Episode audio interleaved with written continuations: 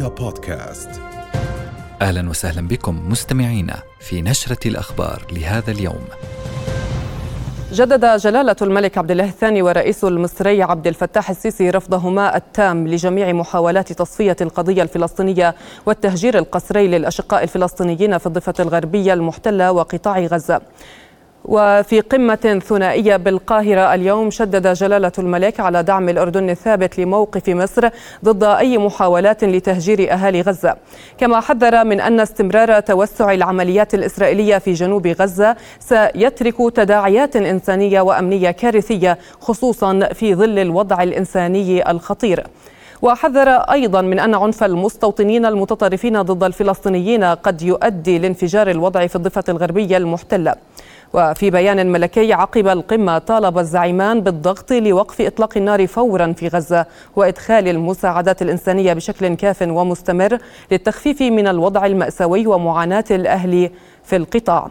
ولفت البيان إلى أن الزعيمين أكدا مسؤولية المجتمع الدولي السياسية والأخلاقية تجاه تنفيذ قرارات مجلس الأمن والجمعية العامة للأمم المتحدة على النحو الذي يحفظ صدقية المنظومة الدولية.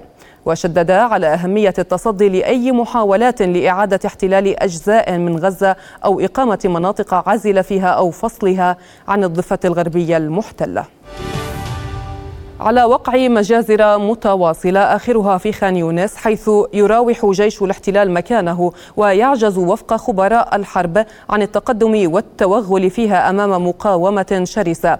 ما فتنت بعدها بالعدو وكبدته أيضا الخسائر تلو الخسائر منذ أن قررت حكومة الحرب الغارقة في الخلافات السياسية بين أعضائها التورط والغرق في رمال غزة قبل شهرين بالتمام.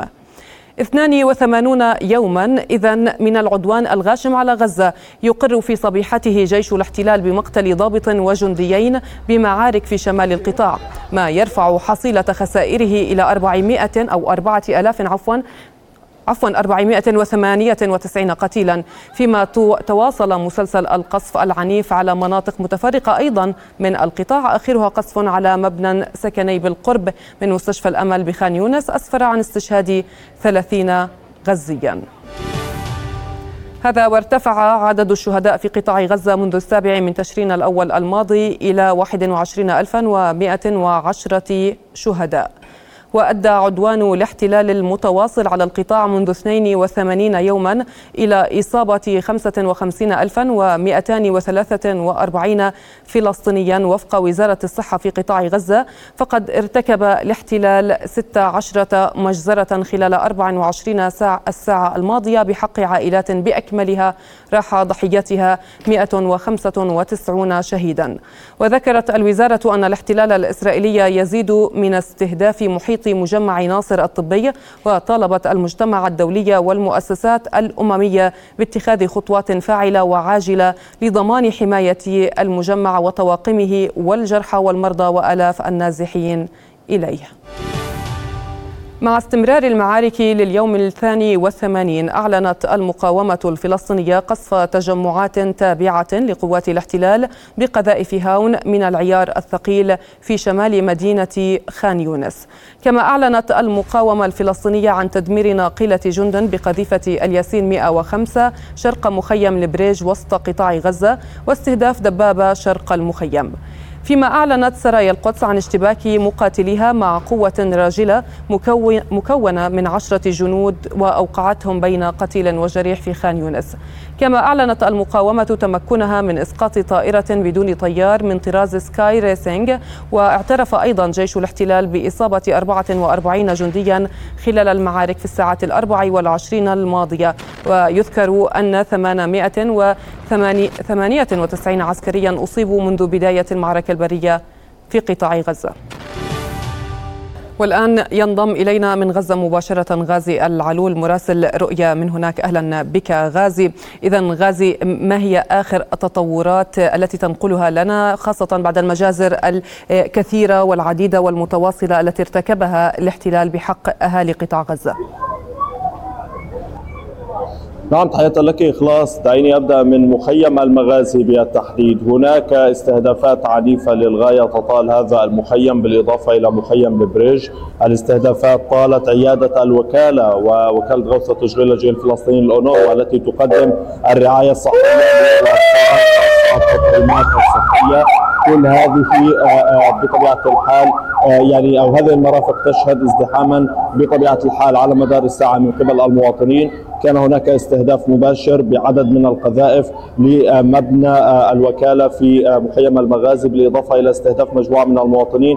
في خان يونس هناك أمام الهلال الأحمر الفلسطيني أيضا محيط مجمع ناصر شهد غارات عنيفة. كل هذا بالتأكيد يأتي في إطار إضعاف المنظومة الصحية وتكبيدها خسائر فادحة فيما يتعلق بدورها الإنساني الذي تقدمه للمصابين على الرغم من أن هذه المنظومة الصحية قد انهارت تماما في شمال القطاع ومدينة غزة وبدأت تشهد انهيارا في أقصى الجنوب وفي خان يونس كذلك. على ما يبدو بأن هذا هدف للاحتلال الإسرائيلي خاصة في ضوء الأخبار والتصريحات التي خرجت من المتحدث باسم حكومة الاحتلال الإسرائيلي الذي قال وطالب الأمم المتحدة بوقف الدعم عن منظمة ووكالة غوث وتشغيل اللاجئين الفلسطينيين الأونروا لإدعائه بأنها تقدم المساعدة لحماس. ولكن على الرغم من كل ذلك فإن الكادر العامل لدى الاونروا هو كادر يقدم المساعدات الإغاثية والإنسانية لا تقدم هذه المعونات لجهات حكومية أو جهات عسكرية هنا في قطاع غزة ولكن الهدف على ما يبدو بأن الاحتلال يريد قتل كل ما ما يمكن في قطاع غزة لإضعاف الجبهة الداخلية وللضغط على المقاومة الفلسطينية التي من جانبها ترد باستماتة على كل التوغلات من عد في عدة محاور.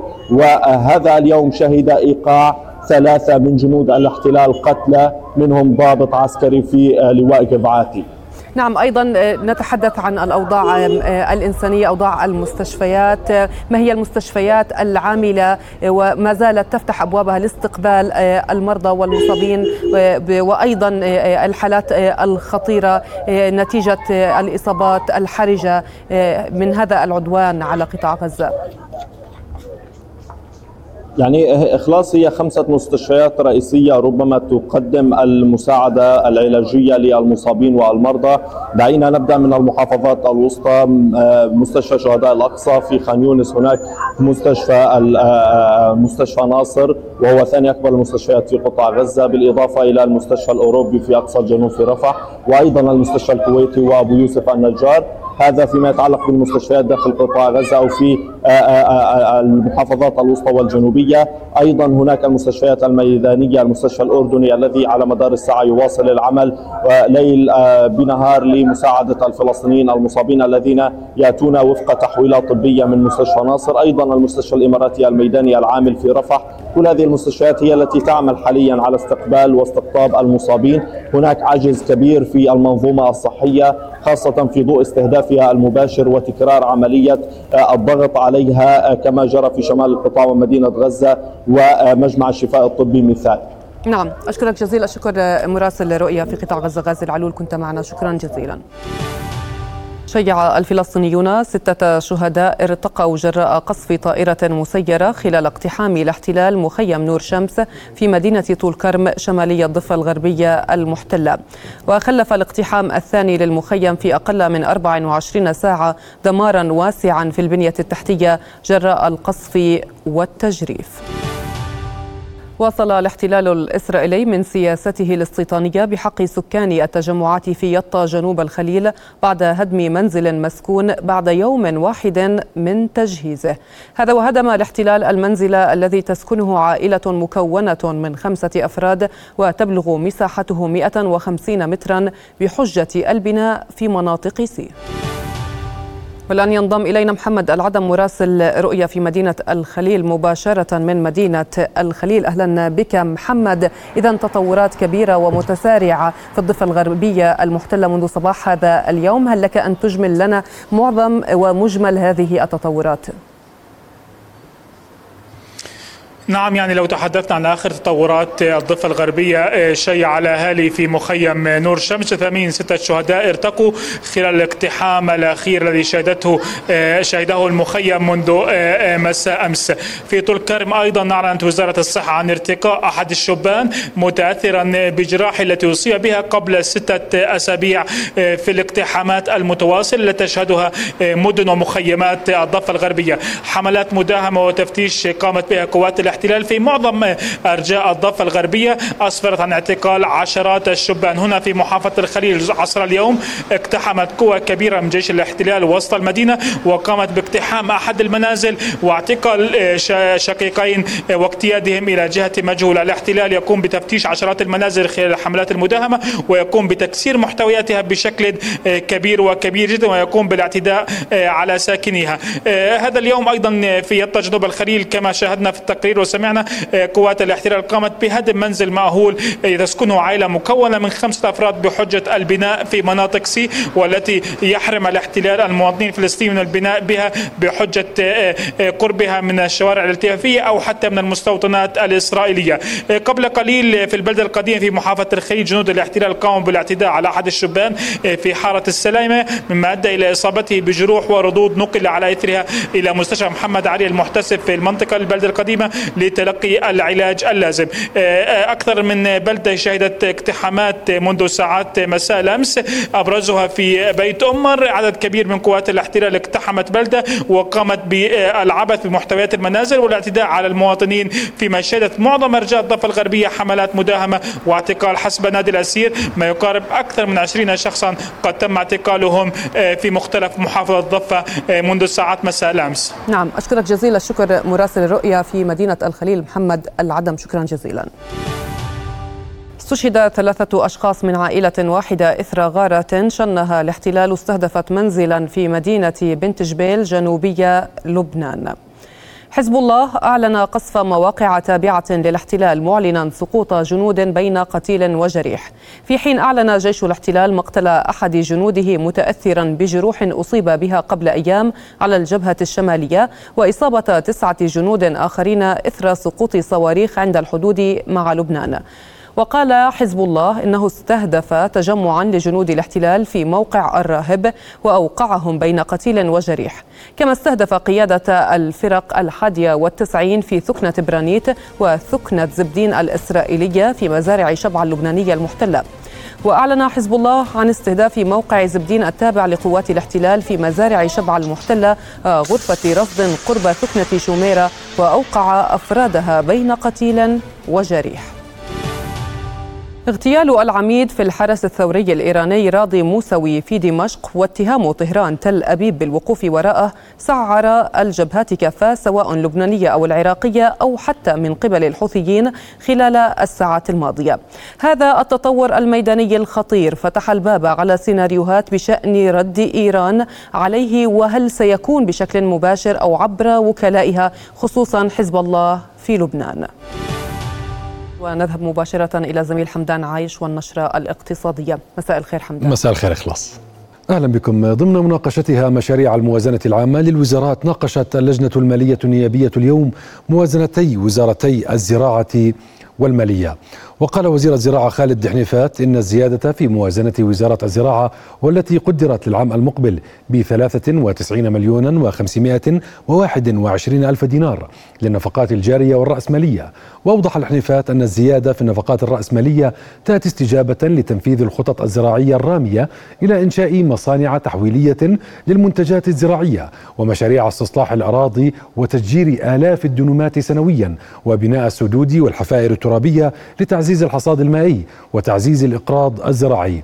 وناقشت اللجنة مشروع موازنة وزارة النقل وهيئة تنظيم قطاع النقل العام إذ بينت وزيرة النقل وسام التهتموني أن الزيادة في موازنة الوزارة جاءت بسبب زيادة النفقات الجارية وزيادة أعداد العاملين والعلاوات المهنية. بهدف تعزيز تنافسية القطاع السياحي وتحسين بيئة الأعمال قرر مجلس الوزراء الموافقة على الأسباب الموجبة لمشروع قانون السياحة لسنة 2023 تمهيدا لإرساله إلى ديوان التشريع والرأي لاستكمال إجراءات إصداره حسب الأصول مع إعطائه صفة الاستعجال. وبموجب التعديلات المقترحة سيتم استخدام أدوات تنظيمية أخرى كالتسجيل والتصريح لمواكبة التطور في صناعة السياحة بتقديم وممارسة الأنشطة السياحية وحجوزاتها بوسائل إلكترونية لتسهيل بدء الأعمال وبما ينسجم مع المبادئ والمرتكزات العامة الواردة في وثيقة السياسات العامة حول إصلاح منظومة تراخيص الأعمال القطاعية المقرة من مجلس الوزراء ولتكريس أفضل الممارسات في تنظيم الأنشطة الاقتصادية في القطاع السياحي. وعلى صعيد آخر قرر مجلس الوزراء صرف مبلغ مقطوع كمعونة لفصل الشتاء يضاف إلى المعونات الشهرية المصروفة للأسر الفقيرة والمحتاجة المنتفعة من برامج صندوق المعونة الوطنية والبالغ عددها أكثر من 220 ألف أسرة وبكلفة إجمالية تتجاوز 4 ملايين و100 ألف دينار من المخصصات المالية المرصودة ضمن موازنة وزارة التنمية الاجتماعية للعام 2023 رفضا لتصدير الخضار إلى كيان الاحتلال نظم الملتقى الوطني لدعم المقاومة وحماية الوطن وقفة على مثلث كفريوبة الذي يربط محافظة إربد بالأغوار الشمالية. وطالب المشاركون بضرورة وقف تصدير الخضار إلى كيان الاحتلال وإلغاء اتفاقيات الغاز وكل اتفاقيات التطبيع.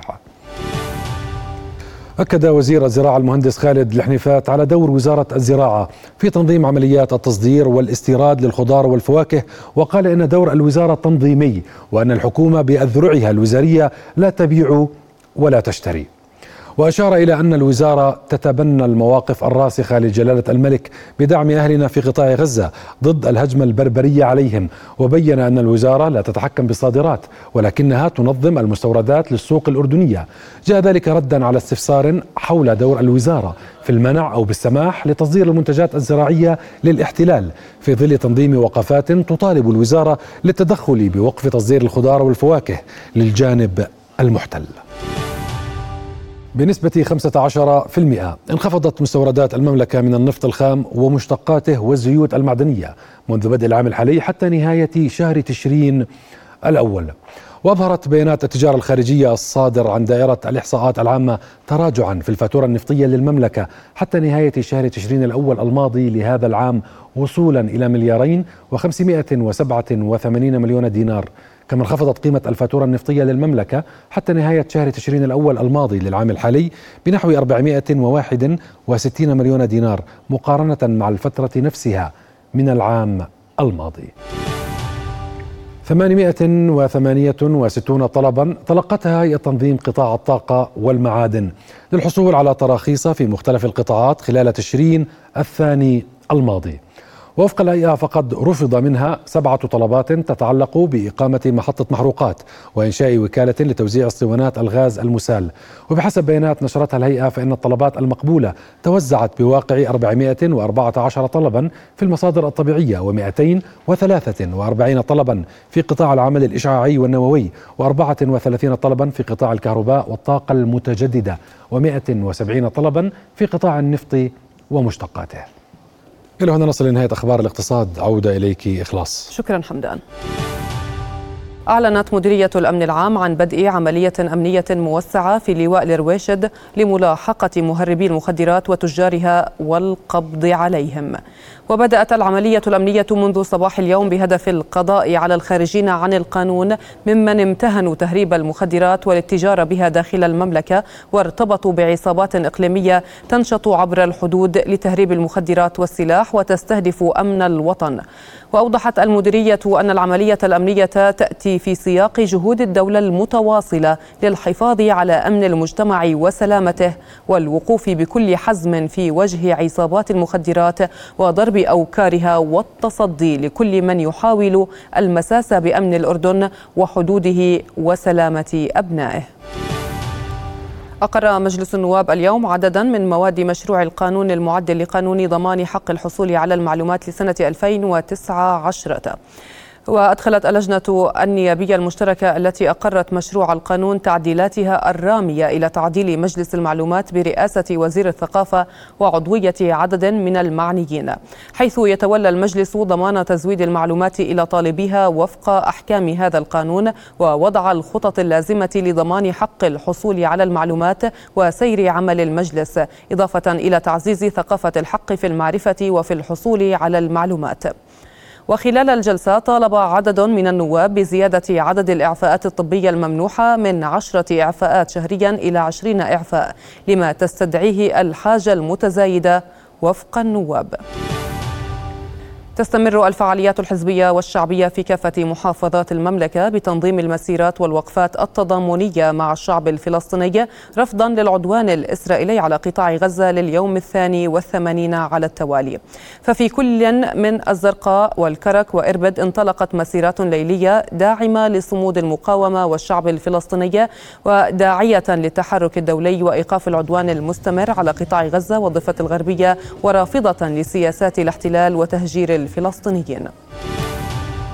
بهدف التخفيف عن المرضى في مستشفى المفرق الحكومي استحدث قسم الجراحة وباطنية النساء بواقع 19 سريرا جديدا لعام 2023 مدير مستشفى المفرق الحكومي الدكتور عوض الخزاعلي أعلن تفعيل قسم طوارئ الجراحة بواقع ستة أسرة وبكادر منفصل عن كادر طوارئ الباطنية إضافة إلى تفعيل غرفة أشعة داخل قسم الطوارئ بهدف التخفيف عن المرضى وافتتاح عيادات جديدة للأعصاب وجراحتها. وأوضح الخزاعلي لأن الكلفة لم تتجاوز 25 ألف دينار دون الحصول على أي منح أو قروض.